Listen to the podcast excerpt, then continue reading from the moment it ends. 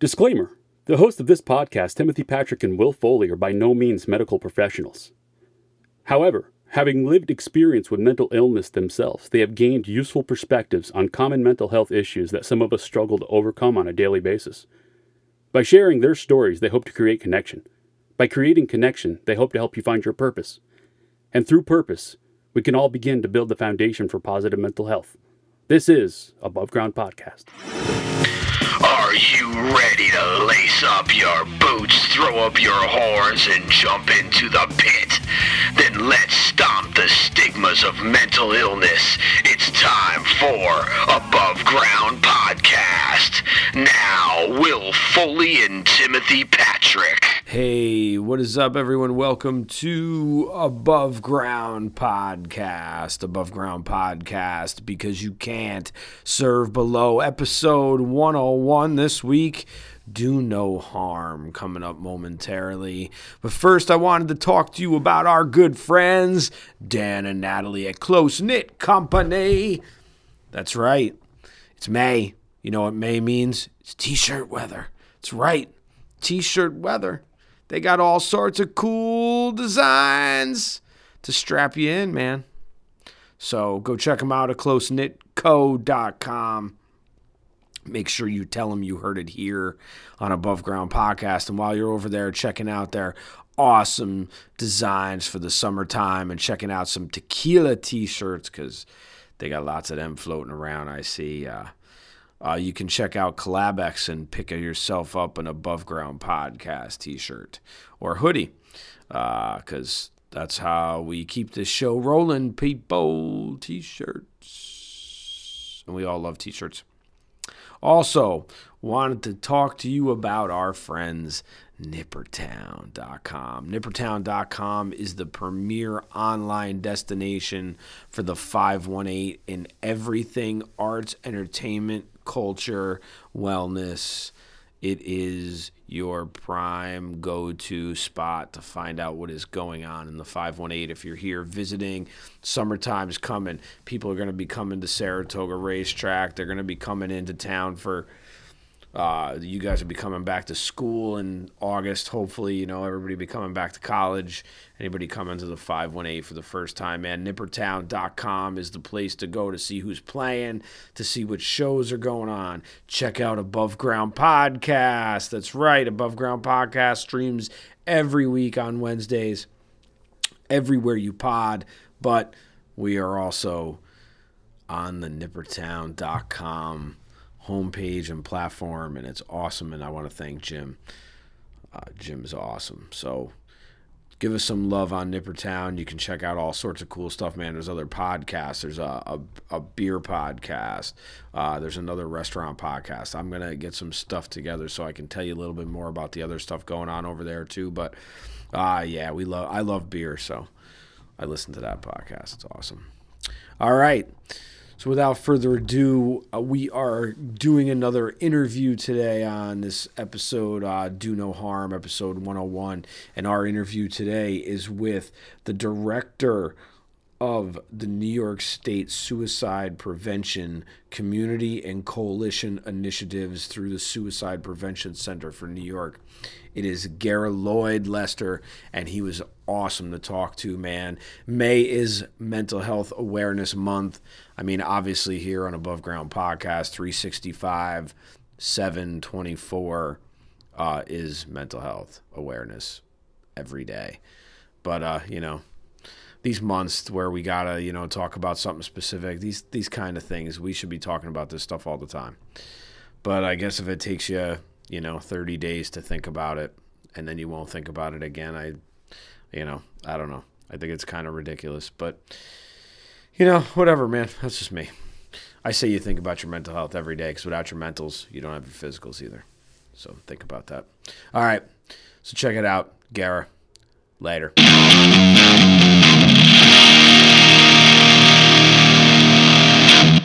Uh, Garra Lloyd Lester is the director for New York State Suicide Prevention Community and Coalition Initiatives for the Suicide Prevention Center of New York. And it's awesome.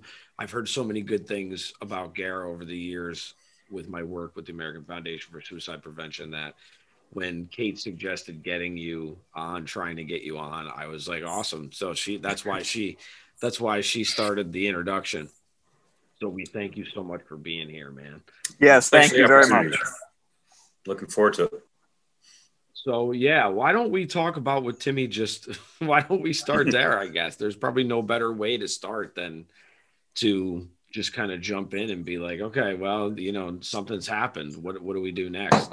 What do we? Somebody's made an attempt. Somebody's, you know what I mean? Let's talk about those things.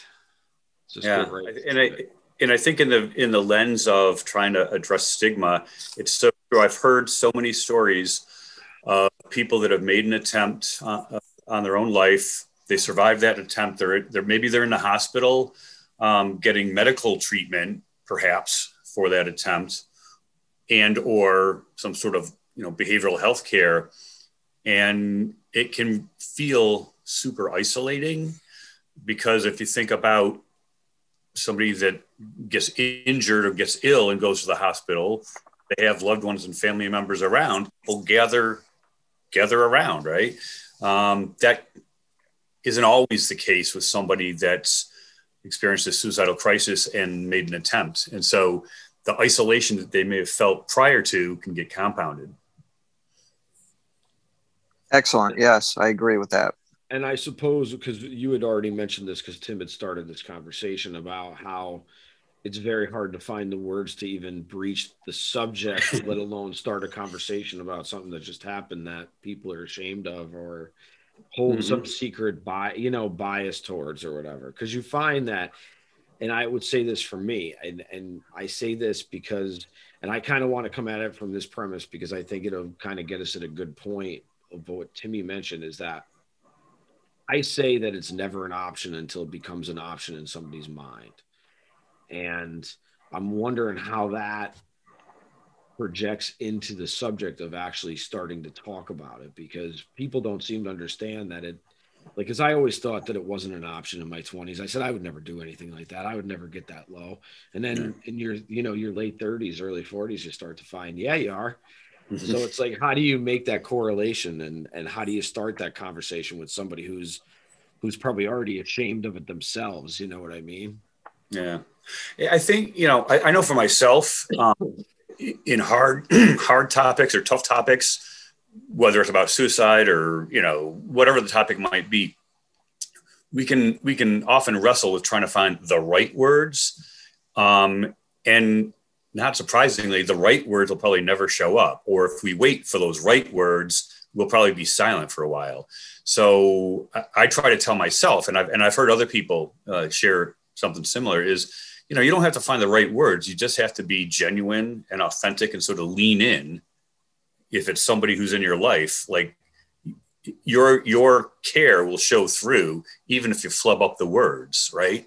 Um, and so i think for somebody who has made an attempt simply by being there physically or emotionally or both um, is going to speak volumes. And if you say the wrong words you'll know it probably because their face facial expressions will show it or, or they'll tell you hey man you what the frig are you saying? So you know i think it's it's uh you know to be gentle on yourself don't worry about trying to find the right words just be there like you would for somebody who you know again was in a car accident or, or had an illness. It's a good way to look at it as as you know try and take yourself out of that uh, you know current situation the circumstances and, and you know maybe kind of relate it back to if it was a car accident or somebody mm-hmm. you know was skateboarding they broke their leg and you want to go and just say hi. Yeah. And because i think go ahead. Go ahead. No no go ahead. Let's say and, and, if you don't know what to say is ask the person. Like you know i'm i'm, I'm nervous. I, i'm you know be honest you know this is new for me. You know, is there anything I can do to help you? How can I support you? Um, the person might know, they might not know, and that's cool. Um, that's perfect. I was actually going to say that because I've, I've been in that situation and I, and I just, cause I didn't know what to say and didn't know what to do. And, you know, even though we kind of, in our minds, we, like you said, it, when you, when you hear it, it seems very logical and kind of simple, but when you're in these circumstances, especially if it's a close connection, there's high emotions, it's hard to to just sit and almost say nothing. You want to, you know, I don't know if it's if it's human instinct as we want to try and help, but um, you know, sometimes just being there, or even like I said, when I was in that certain certain situation, I I said, look, I don't I don't know what what to say or what to do, but I'm here. So if you know what you need, even if you don't know what you need, I'm here. Mm-hmm. Yeah, brilliant. Yep.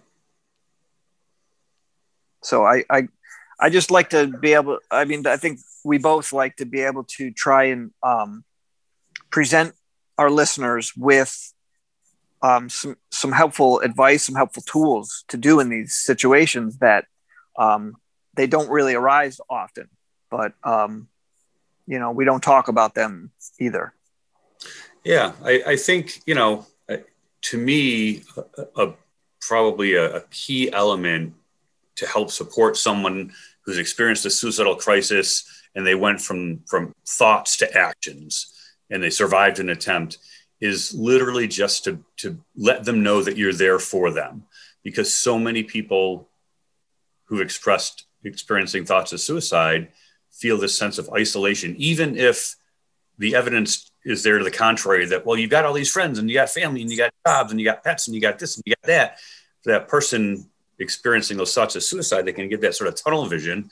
And it doesn't matter what's immediately to their left or to their right, they feel isolated. And so, one thing that we can do is to let them know that they're not alone. I'm here for you, right? Whatever that means. Wow, that's that's uh that's very uh spot on, at least for me. That that that tunnel vision, you know, very yeah. very uh yes. Yeah, and I and I definitely understand that because I mean, obviously, if you spend enough time with certain people, you would you would know. Mm-hmm. And if you and if you have any experience with with mental health crises of any sort, you will know there's certain things to look out for and things. Mm-hmm. Also, and you can trust your gut a lot of times that they're that they're correct. But could you go over some of those things that maybe we could be looking out for? Yeah, I mean, it's it can. Is there something specific besides the you know the people give their things away yeah, or yeah. start you know the conversation really revolves around you know what if i'm not here or if i'm not if i'm yeah. gone or but is there like from a higher level of like concrete examples um if if there's a change in that person's sort of baseline right so now some of this supposes that i know the person so i would know if there's a change um, but you know, if over a couple weeks period of time, something seems off, right? And and one of you mentioned, you know, trust your gut, trust your instinct. The beauty of the work that I'm privileged to be able to do is you don't have to be a clinician to, to figure this stuff out. You just, you know, if your spidey sense starts tingling, then um, I mean, I probably hope I don't get sued by Marvel or whatever. But you know, I mean, uh, we're we not talk that, about Batman all the time. we're, we're not that we're not that popular, guy. anyways. but but I, I, think you know, give yourself permission to be human, right? We're all emotional creatures. We can all read people to a certain extent and pick up if somebody's not doing well. Um, and you know, and again, and that's we usually will frame it is that over a period of time. Um, but then you know, so some people wonder, well, what about a stranger or an acquaintance, somebody I don't know that well? Like, could I help somebody in that situation? And I think the short answer is, yeah, you could. I mean, you don't need to know somebody to recognize if somebody's in distress.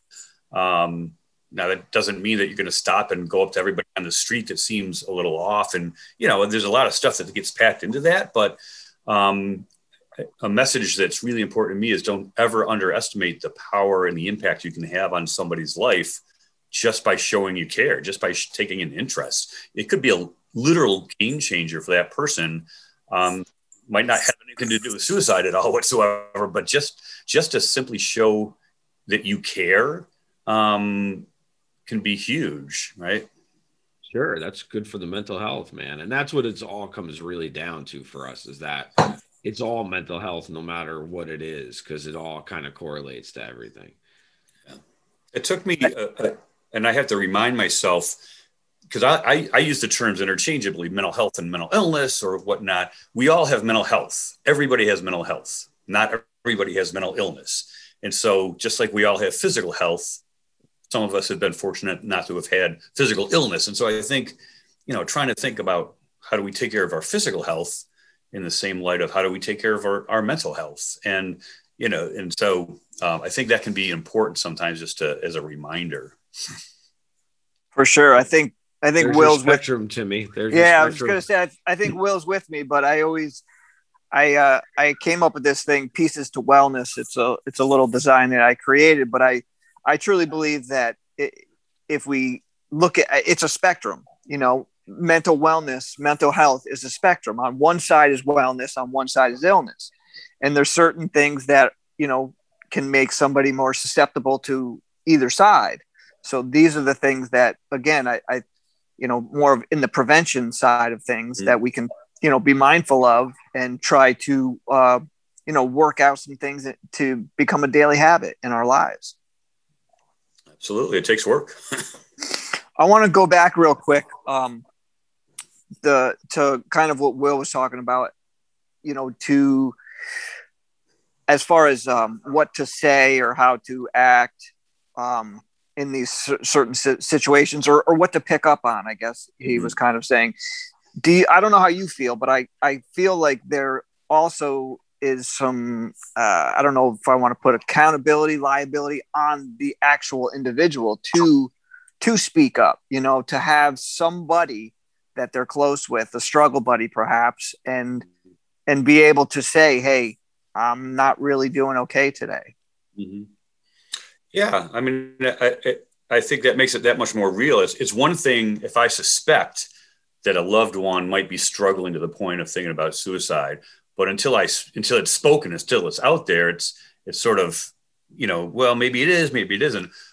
But uh, once you know, if we've if we've clarified that, yeah, that my friend, my one, whatever, is thinking about suicide, that makes it that much more real. And I think they're most people are probably going to have a sense of um, responsibility and accountability. You know, now we know what we're talking about here, and, and what does that mean? Like, do I is it my job now to keep that person safe or to keep that person um, from acting on their thoughts? So I can I can absolutely see having people in my own life who've you know experienced thoughts of suicide. Um, that's a lot to, to carry um, for sure. Um, and so making peace with that, you know, you, you can't unknow that once somebody's said, yeah, I'm having thoughts of suicide. That's out there. Like you can't go back in time. So that's on some level always going to be there. Um, I, you know, it might diminish if the person gets the help that they need over time and, and they're, and they're in a better place. And that's the hope, obviously. Uh, but, and a lot of that's going to be relational too. Like, is this somebody at work or is this a family member, you know? Sure, agree. Yep. We've, I mean, together, you know, Timmy and I have both, you know, visited people in crisis, you know, had crises of our own. Um, and knowing that somebody is just there sometimes is good, but I, when does that like? Is it better just to come right out and ask people if they're thinking about hurting themselves? Because that's the way we're taught is that you just ask the question. Are you really, you know, is there a plan? Is there some sort of, you know, do you have the way? Are you sa- are you safe? Maybe you know. yeah. Mhm. Is there, I, I mean, uh, it's, that's a great question. That's the question, right? So, I mean, I think ultimately there's got to be context.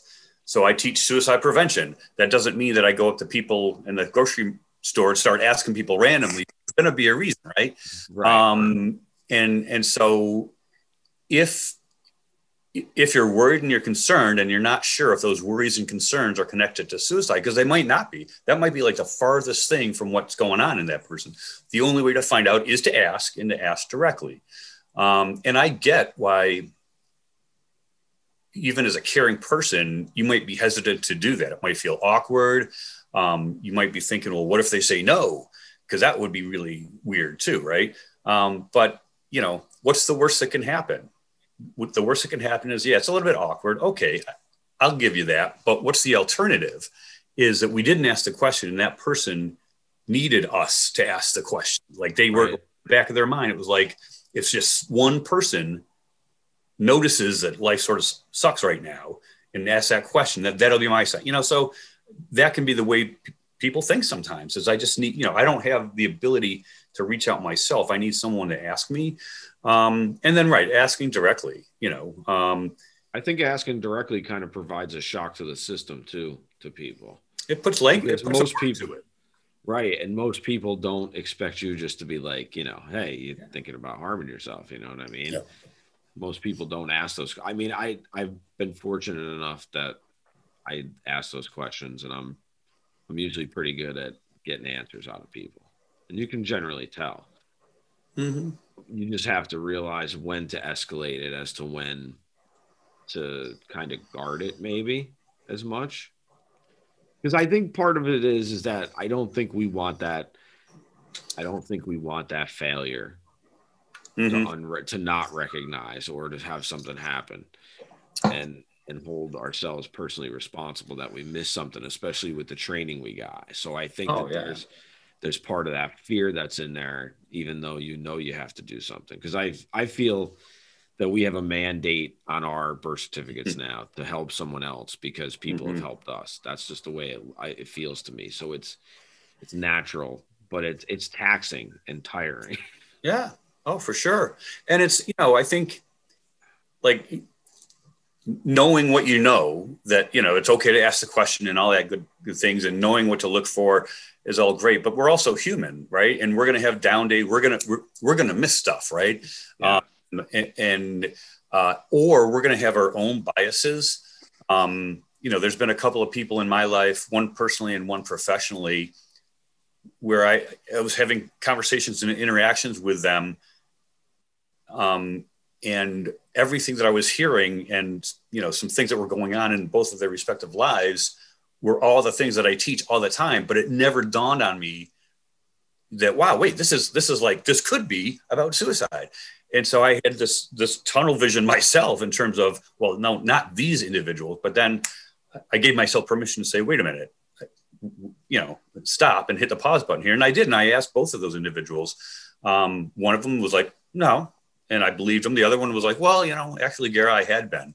Um, and it was like a, a aha moment of all aha moments. Like, uh, so, but my, my reason for sharing that is um, we're human. We're susceptible to our own biases, you know, so we have to be gentle with ourselves. I think we want to be in tune, but, you know, um, there might unfortunately there could be times where we just you know things could pop up and we just don't make that connection right so we have to um, be aware of that and that's scary yeah, it comes with a lot. It comes with a lot of weight, man. There's a lot of weight attached to that. for sure um, Yeah, that's popped. That's popped up uh, quite a bit in the fat, past few weeks for me. That whole, uh, you know, I'm only human type thing is. Uh, so I'm I'm hearing it. I'm hearing it. What uh, you know, I I don't know. We usually sometimes we usually talk um, before we get into the conversation. We talk about a little bit of what it is that you do in your work. Mhm. Um, I don't know if that's something that you want to bring up or how Yeah, long so- have you been Give us a little discography.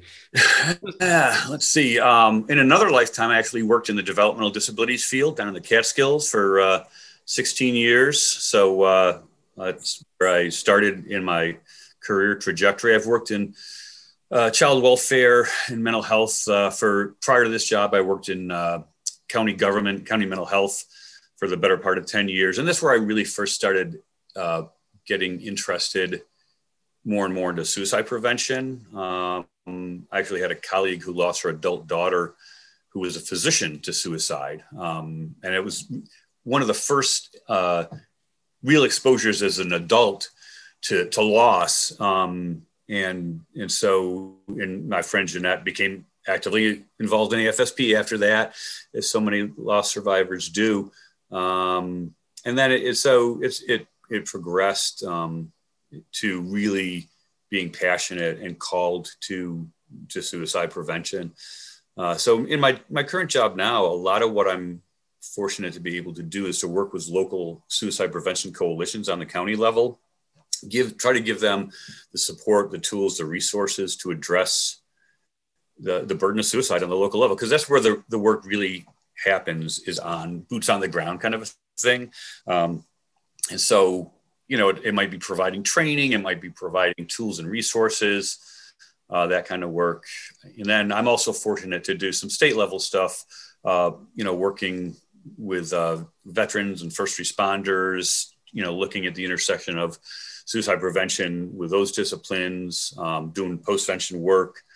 Uh, so it's it's really um, amazing because again, you get to meet just fantastic people, um, very selfless, very uh, passionate about the topic, and and who want to help and want to do stuff. So wow, that's great. You must have some uh, some pretty intense stories to share. yeah, you know, I mean, it's it, it, can be sad work for sure. I mean, people will call our agency, and and you know, I'm fortunate. Again, a lot of my work is statewide. Colleagues' work is statewide, so we get to meet people from around the state, and and so much of this work is based on relationships, and so people will call and say, "Hey, there was just a suicide in this community," and and you know, they're they're looking for support, they're looking for help. So of course that part of it is is sad, right? Um, but I've also, and I know colleagues have uh, heard stories where you know we facilitated training of some sort, we facilitated content on how to help somebody, right, or how to ask the question, and and I've had on multiple occasions people reach out afterwards and saying, "Hey, Gary, I just want to let you know um, I had a chance to use this skill set." Um, awesome. And it, and yeah, it, it, it really is. And I think um, that certainly helps to keep me grounded. You know, uh, this, you know, unfortunately, people continue to, to, to die by suicide. Um, and people continue to make attempts, but there's a lot of people that have thoughts of suicide that don't. Um, and so it's, it's having those conversations, like what helped you, what didn't help you you know? Awesome. Yeah that's that's what we would love to be able to be in contact with some of them. Just to you know that's the thing. It's like these are tough topics but that kind of information can't you know you can't buy purchase this stuff. This is real you know this is the real deal. And like it's priceless is what i'm trying to say i guess. You know mm-hmm. so to be able to uh, interact with those different people and, and get that kind of information is like you that's awesome. That's very awesome. Yeah. It's uh, it, it, so much of this work, if I had to encapsulate it, is about hope, either not having any or or the fact that it exists, and then some continuum, right? Um, and it's it's amazing hearing the stories of people who were like back up against the wall and just felt like they had no way out, and and then finding a way out, right? Um, whatever that is, whatever that looks like. Um, and not that it's always a straight line or whatever, but to me, that's that's what keeps me going. Um, is to hear those stories and to know that if it can happen to these individuals, then it might be able to happen for others, right? Well said. That's we could say the same thing. It's that's per- what we that's, live for. Yeah, Will's Will's our Will's our ambassador of hope. Mm-hmm. Yeah, I love that. I think that's that's like that should be a thing. Right? I think we should all be ambassadors of hope. To be honest with you, yeah. I think anybody doing this could be an ambassador of hope. We just slapped it on there. now, Gary, you, you, had you had mentioned about um, certain trainings. Is that mm-hmm. is that like open to public, or is that specifically designed for? Uh, do you go for like jobs? Do you do anything like that for big companies with a lot of employees? Um, so everything these days is prefaced, you know, PC pre-COVID. Um, yeah. So a lot of the stuff that we did was in person. You and, did ASIST, right? Is that yours? Uh, we we do ASIST and safeTALK. They're they're from the same organization. Yeah. Um, and unfortunately, those can only be done in person. There's some right. uh, some practical things that, that just it wouldn't wouldn't be emotionally safe, especially. Um, but right, so we would do those types of workshops for basically anybody. So, for example, the New York State Bridge Authority a number of years ago, the uh, the maintenance workers, you know, the, the, men and women who are up there taking care of the uh, the Rip Van Winkle and the Mid Hudson bridges, you know, unfortunately, obviously, that's where many people thinking about suicide go to is, yeah.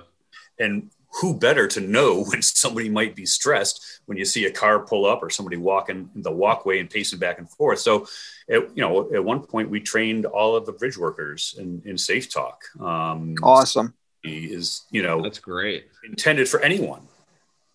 Yeah, no, that's great. That's I'm just curious.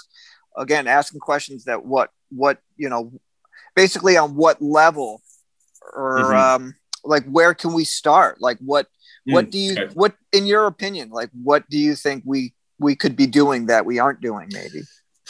Um, so from i mean from a pure training perspective the analogy we make often is like cpr and first aid right? I mean many people get trained in that. Um, and it's one of those things that you hope you never need to use but if you ever find yourself in that position most people would probably feel confident that they could remember what it was that they learned and probably render some practical assistance until, until somebody else gets there. So in that respect, anyone and everyone should be trained in first aid. You know, sure. most people. Mental health first aid. Mental health first aid was the best eight hours I ever spent. Right. So it's the same. It's the same idea with suicide prevention. Um, and then you can. I mean, we do get a little bit more nuanced. Um, so, for example, you know, people who are clinicians might not need that basic stuff. They probably already have that foundation. So we there's other tools and strategies we might we might give to them in terms of how to help somebody develop a safety safety plan or uh, lethal means safety or whatever it might be. So that that might be a little bit more tailored, I guess. Um, but and then you know AFSP has talk saves lives, and that's more you know sort of yeah. education and awareness. Yeah, which I'm trained. Talks in, a little bit in, in more involved. So um, some level, I think it's one of those situations where um, if people are interested and and they feel like their their personal professional life could benefit from that skill set, we'd love to be able to to bring it to them. Um, I'd love to be ASIST trained. That's the one thing I've not been able to do is safeTALK and ASIST, but mm-hmm. we've got a lot of. It appears that AFSP has a lot of people that are ASIST trained. I think. Yeah. But,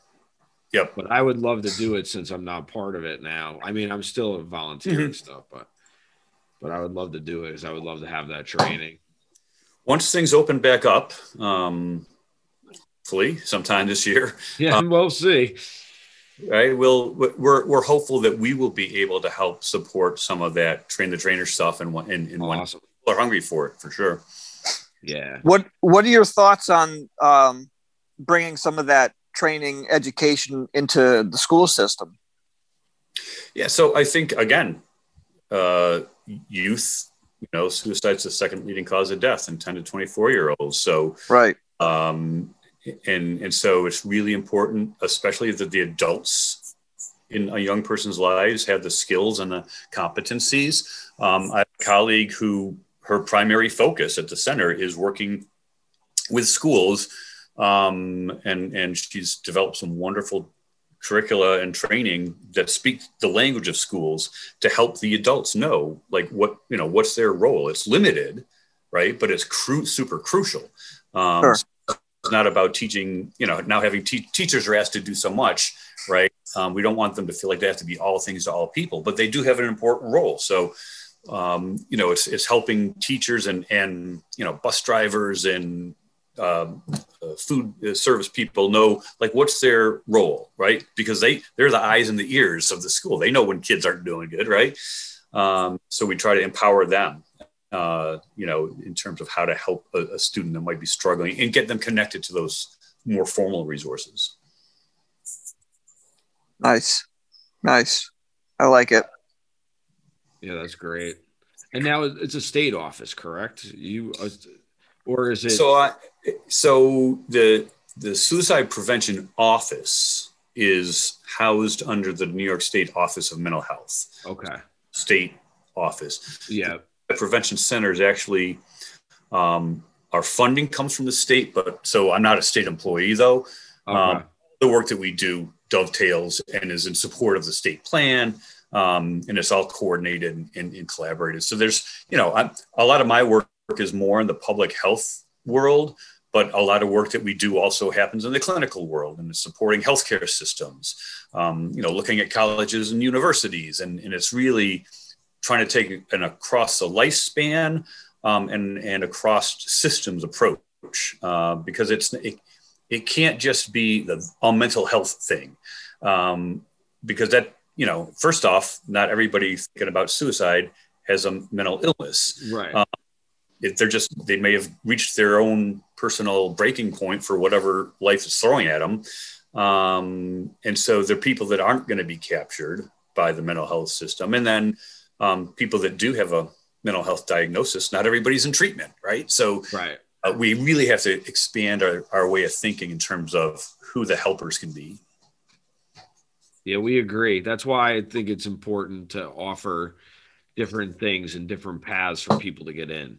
Because that was Yeah. part of the reason why I got my peer support specialist certificate. Because Well, I and think that- that's a good way to end to something. I don't know what yet, but something. Well, no, and and that's for so long in this work.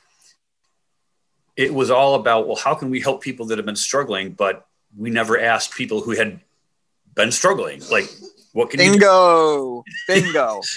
Um, and it's it's really um, it's taken a while, and there is some dynamic tension between you know the the t- people who have a lot of letters after their names and who are really you know go to school for this and, and are really smart and do research and, and know the science behind it, and then there's people um, with quote lived experience, you know, which is typically the term, and you know h- how do we take those lessons learned, you know, and and because they're not mutually exclusive, right? They have to they have to be integrated. They have to be melded together.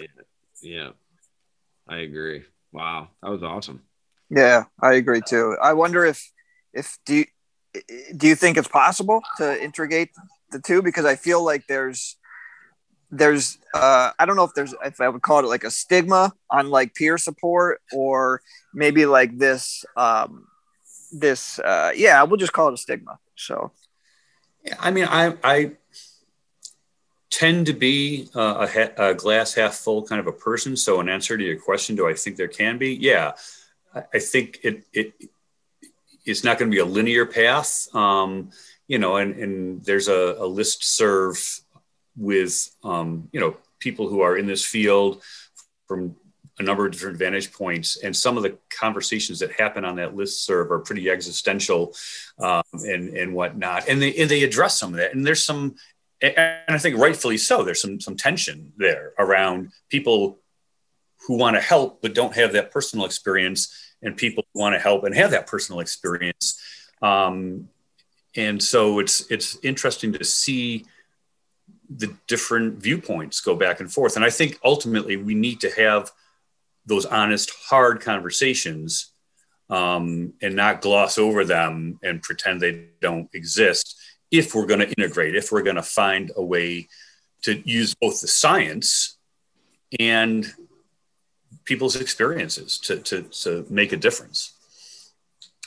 agree. I mean I Yeah, I and I personally think you need to because I don't think that the science says it all because it's not a it's not really like a strictly science thing. There's a lot of emotion that plays. I mean, that's there's a lot of emotional baggage tied to attempts, tied to you know deaths, mm-hmm. tied to just getting to that point. So you got to look at it from some sort of emotional standpoint. I would think from like some sort of empathetic side.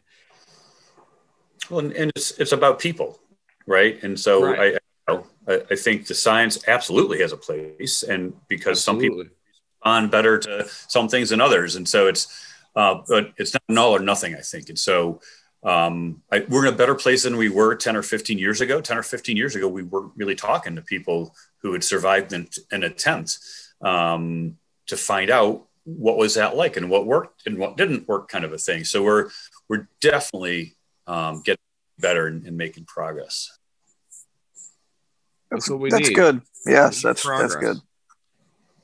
We need progress. And I think it's I think that the work you're doing is super important. And I think that like just like AFSP and just like us, I think as we all do this more and more and we break down more stigma barriers, I think it because the conversation becomes more normalized, I think we'll be in a better place. But it's obviously been very slow. I mean, I I grew up in a family of mental illness. My mother has schizoaffective disorder, and she's hospitalized currently right now, actually. And uh, you know, it's like there's a lot of baggage that goes with that throughout life, no matter what. Mm-hmm. So it's like you know, then you throw suicide on top of that. That's a whole. There's there's a lot of weight to that, familial wise and stuff. Oh yeah. Well, and you know, when I was growing up, you, literally, you know, like nobody talked about suicide. Maybe mm-hmm. if celebrity died by suicide, um, and even then, in those instances, it wasn't talked about safely. It was more sensationalized, right? Sure. Yeah. And I think, in one respect, um, it's it is being talked about a lot more. Like you know, kids in particular, they don't have a problem talking about it. No, they don't. They've gone to the other extreme, and maybe they, you know it, it, it's almost out there where it's not always talked about in a safe fashion. Um, so that whole idea of you know again not sensationalizing it uh, and the work that you all are doing right now like you know in, in this is a great example of um, it's not whether we should talk about suicide it's how we should talk about it right right yeah that's all it is it's, yeah. it's just the linguistics. It's the language of it, and it's and as opposed to choosing, you know, to say something else rather than to say what you would think it would be, yep. or you know, what the odd is. That's pretty. Yeah, that's awesome. Very awesome, man. Yeah, thank you very much for doing this because that's that that's a, there's a lot wrapped up in that cake right there. there is, man. There is, and I, I I agree. I think with you know like somebody uh, like yourself with your experience and um, you know being doing what you have been doing for all those years and all that uh, wisdom that you've collected uh, is to not use that is is a tragedy. Yeah, yeah. I you know um, I can't see myself not being involved in this work in some way, shape, form, or another. Um, it, it's not just it's not just a job, right? I mean, it, it is a calling, um, you know, and so I think uh, for people, you know, for people who are involved in this work, you can tell, you can see that it's really um, something that they're passionate about, um, and it, it makes a difference. You know, the, one of the hardest things is, you know, from a research perspective, it's hard to measure sometimes the outcome, and people want to see, you know, what's the qualitative quantitative data. Right. and, and, rightfully so. I mean we should there's lots of things we should look to see about the effectiveness. And it's hard sometimes for all of our efforts to say does a media campaign is a media campaign making a difference in the burden of suicide? You know it's it, it it's difficult to measure a true connection. Um, but i think ultimately at the end of the day it's not going to be any one thing or any one effort that is going to reduce the burden. It's it's really when we think about what uh, what helped to reduce smoking, right? It was a number of different efforts and initiatives. It was public education and awareness. It was you know people talking about their own experience with emphysema or whatever it was, right? It was a, it was a true public health effort, and that's what we need to continue to, to keep in mind with suicide. Is it really has to be a public health all hands on deck uh, approach. Have you seen some of that um, dramatically increase? You know, just because you've been in this, you know, the pool for for many years, have you seen some positive differences? Yeah, I think um, a refinement in in messaging because the messaging that we that we do um, is important, right? So again, not whether we should talk about suicide, but how we talk about it. So we've we've gotten a better understanding, and again, informed by people, either loss survivors or attempt survivors, right, have really helped to uh, inform messages. Um, certainly, clinical tools have gotten more advanced and more sophisticated. Um, having having peer recovery, right, having attempt survivor groups, um, you know, and having some structure and support for those uh, it, it, it is a huge example of progress in the field. So I think we're absolutely making progress. Um, and we've seen in other countries, the numbers have in some countries begun to come down slightly.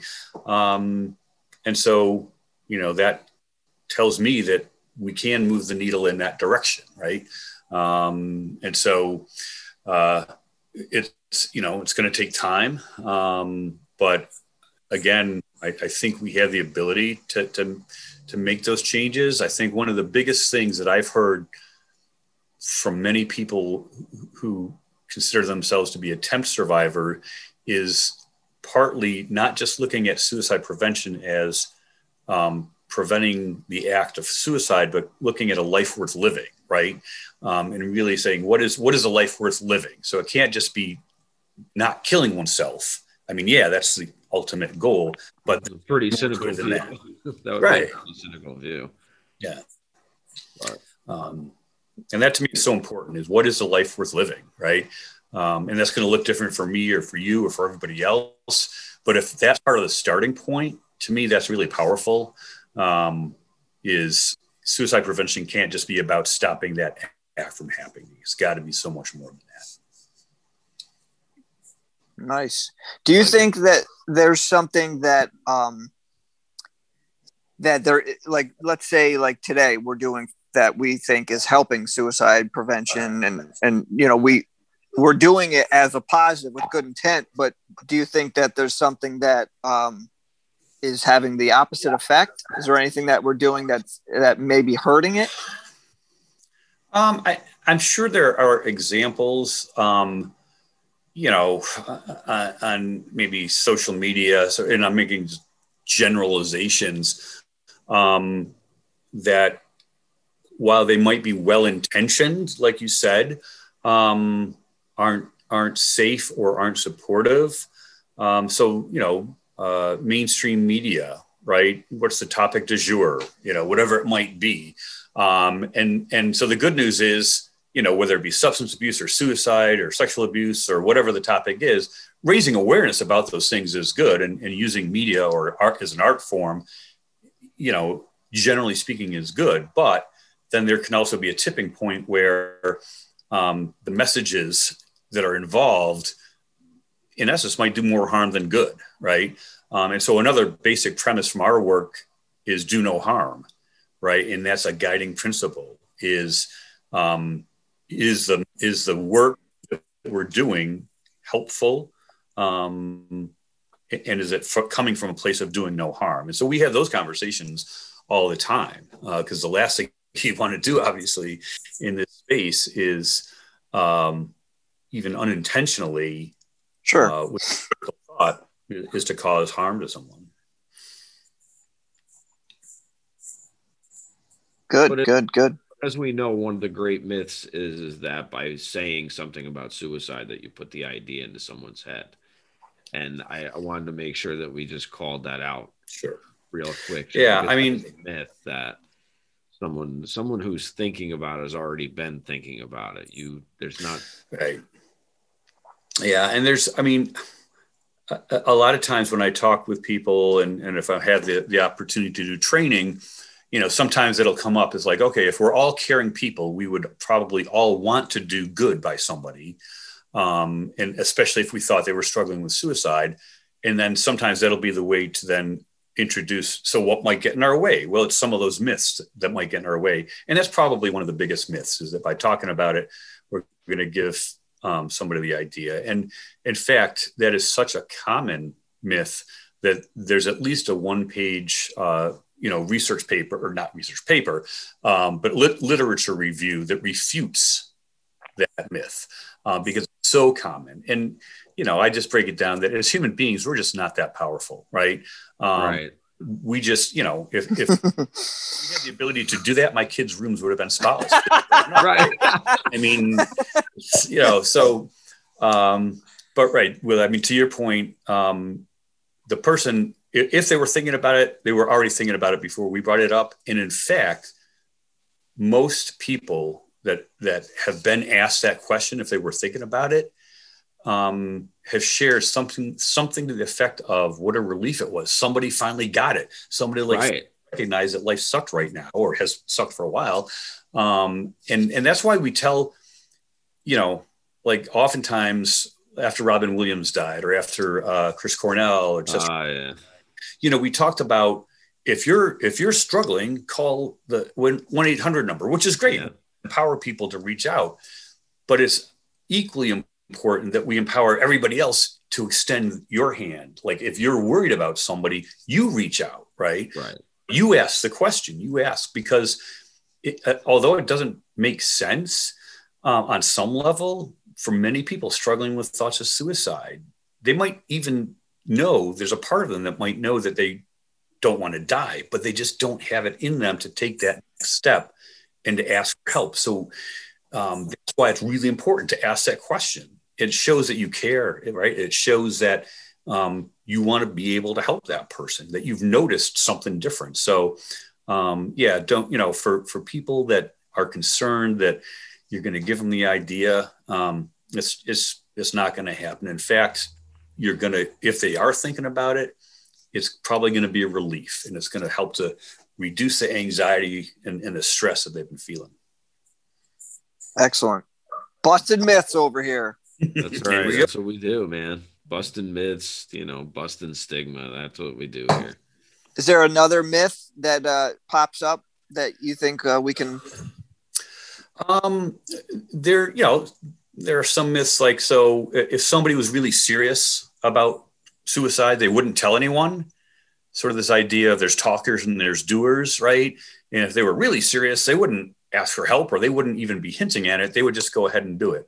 Um, and th- so that is that is a myth. Um, and the the premise is that for the vast majority of people thinking about suicide, it's not that they want to die, it's that they don't know how to go on living at that particular moment with sort of the psychic and the emotional pain they're feeling.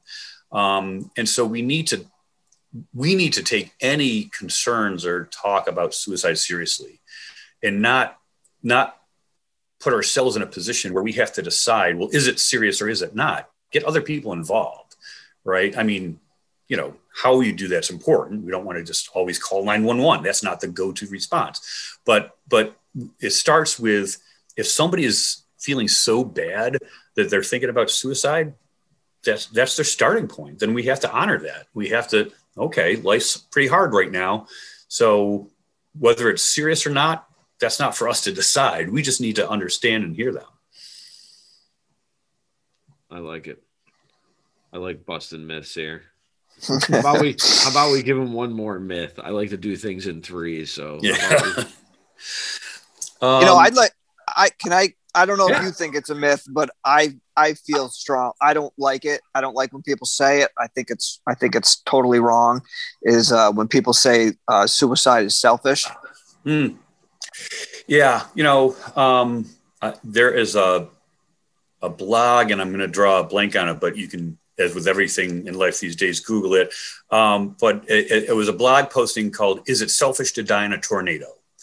And so, if you take that same idea, suicide is a selfish act, remove suicide.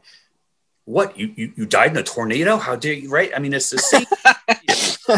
Um, Yes. and, and so I and and when I first read that, um, and again, not surprisingly, that was uh, from you know somebody with lived experience. It made all the sense in the world. It, it, like really crystallized that for me that that uh, a way to explain that um, that person you, you many instances you can think about that person experiencing thoughts of suicide as being in a tornado, right? All of these thoughts and all this crap sort of swirling around, um, and it's a, a, you know, a tornado is something beyond our control, right? Um, and for the person in that moment um, experiencing those thoughts, it can be a, a, a, a sort of an emotional tornado, as it were. I and they have to can some beyond our control too. I just, I just have to ask you this, and you can Um, feel free to you can feel free to You not know, answer. suicidal crisis. Mm, I'm sorry. Oh, I'm sorry. No, I'm sorry. Go right ahead. You were going to talk about suicidal crisis. Where I mean, we use that term, right? Suicidal crisis often in this work. And, you know, I don't know about yourself, but I don't do my most stellar thinking when I'm in crisis mode, right? I mean, sort of Right. like um, you're struggling and reaching for for solutions and you might not be clear-headed and so um, why would why would we necessarily expect that for the person who's at that point where suicide becomes an option that that they're going to be able to see clearly right um, and so I, I, it's the it's the same idea i guess right? What were you gonna say? Well, I was just going to ask him. So, outside of your professional experience, um, and feel free to decline answering this. Do you have any personal experience through this? Do you have any? Yeah, I, I do. Um, I've not talked about it often. Uh, talked about it with some family uh, when I was in junior college. Um, I made a, a, couple of aborted attempts, um, meaning oh. I I stopped myself, um, and I've you know continued to have thoughts on and off. Um, so it's it's uh, and then I've got family members as well. So it is an act of passion for you then too, man. That's I find that that's where we all kind of come from when we come from the lived experience part. It's usually like that whole that, yeah. that history of it, it. it, And there are people I know um, who you know uh, don't necessarily have that uh, firsthand experience that share that passion equally.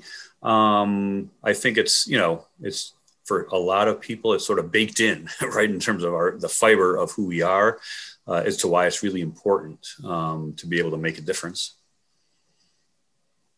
Well said. I like, I like it. So usually at the end of these things, we ask three questions: uh, mm-hmm. two semi-serious and one not so serious, just to lighten up the mood a little bit. But uh, excellent. I'll let, I'll let Timmy start, man. So, Garra, do you have a favorite or least favorite word? I, I love the English language. I love language. A favorite or least favorite word? Probably least favorite, most currently is the word like.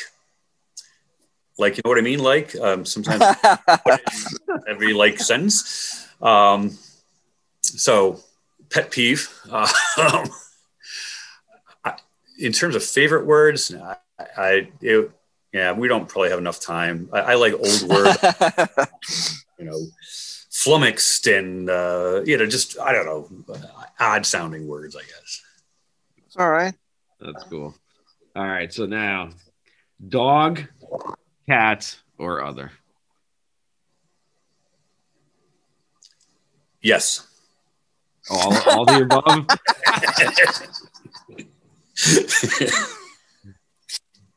are you saying you, are you saying you own a zoo? Dog and cat. Okay. Yeah. Excellent. I like it. I find that I find that some people get caught off guard by that question once in a while, and they're like, and then others are just like, oh, you know, they're very, you know, strong in their answer about yes. what they got and who they are supporting. Last one. If if there was something that you could do without any restraints or something that you would like to see done for mental health as a whole, what would it be?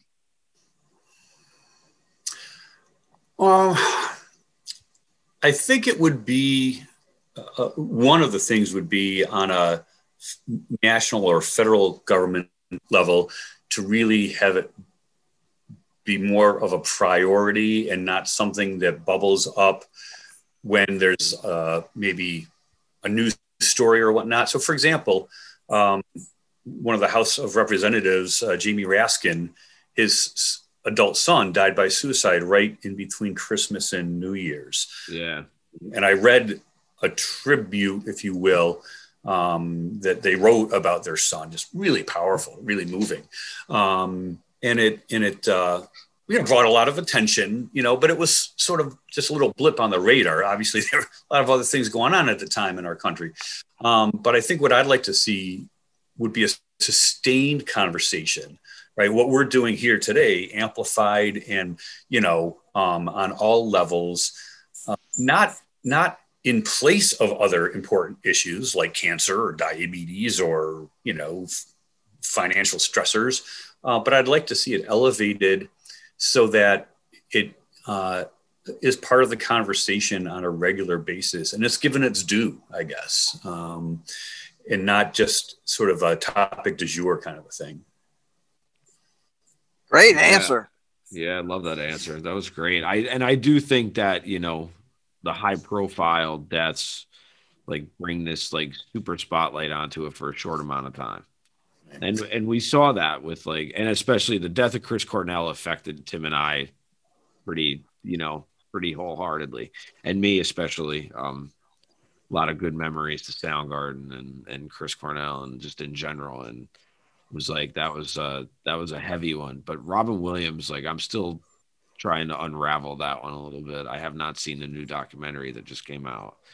There's Hmm. one that said what he wanted, like at the end of his life, for people to know, and it's like an hour long. But I, I do you think, do you think that there's obviously there's good and bad with the social media amplification of all this. Do you find there be more good than bad, or do you find it to be pretty evenly split as far as Yeah, I mean, my views are evolving for the longest time. You know, I had this sort of blanket view that social media is bad because all, that's all you heard was like people either doing stupid stuff or using it in a really just horrible, nasty ways.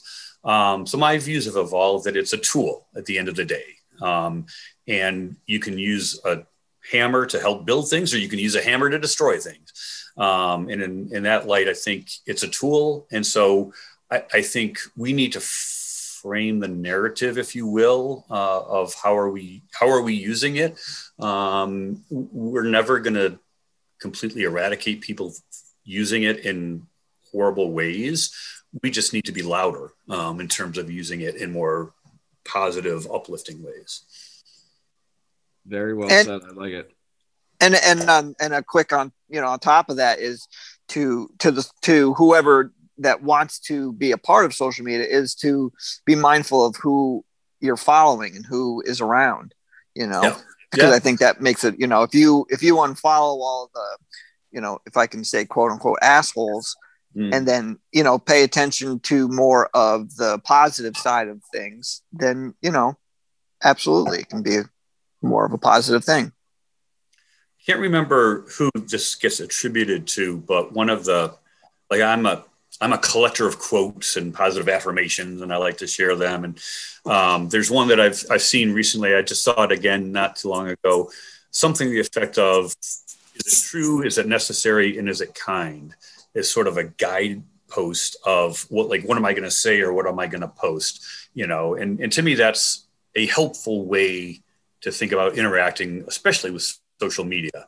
Is it true? Is it necessary? And is it kind? Saturday, June 5th, it's Reverbicon 2021, noon to 7 p.m. Fun for the whole family. All ages are welcome. Check out this awesome outdoor and indoor event. It's all sponsored by Collar City Concrete, Cool River Pools, LLC, Corpse FX Special Effects Makeup, Collar City Painting LLC. Into the great outdoors with some live music from Joe Mansman and the Midnight Revival Band, the Peter Anello Trio, and Vumbino. Wrestlers, artists, vendors, food, drinks, summer fun, Reverbicon 2021, Broken Road Barbecue, 1544 State Route 40, Schaghticoke, New York. Saturday, June 5th, noon to 7 p.m. with an after party with Brian Kane. Come hang out with Capital Underground on Nippertown and that buzzing 518 show. You've waited, now it's here, and it's free to the public. Reverbicon 2021, Saturday, June 5th at Broken Road Barbecue and Bar, Schaghticoke. Check in with the abovegroundpodcast.net. For more information, go to Reverbicon on Facebook.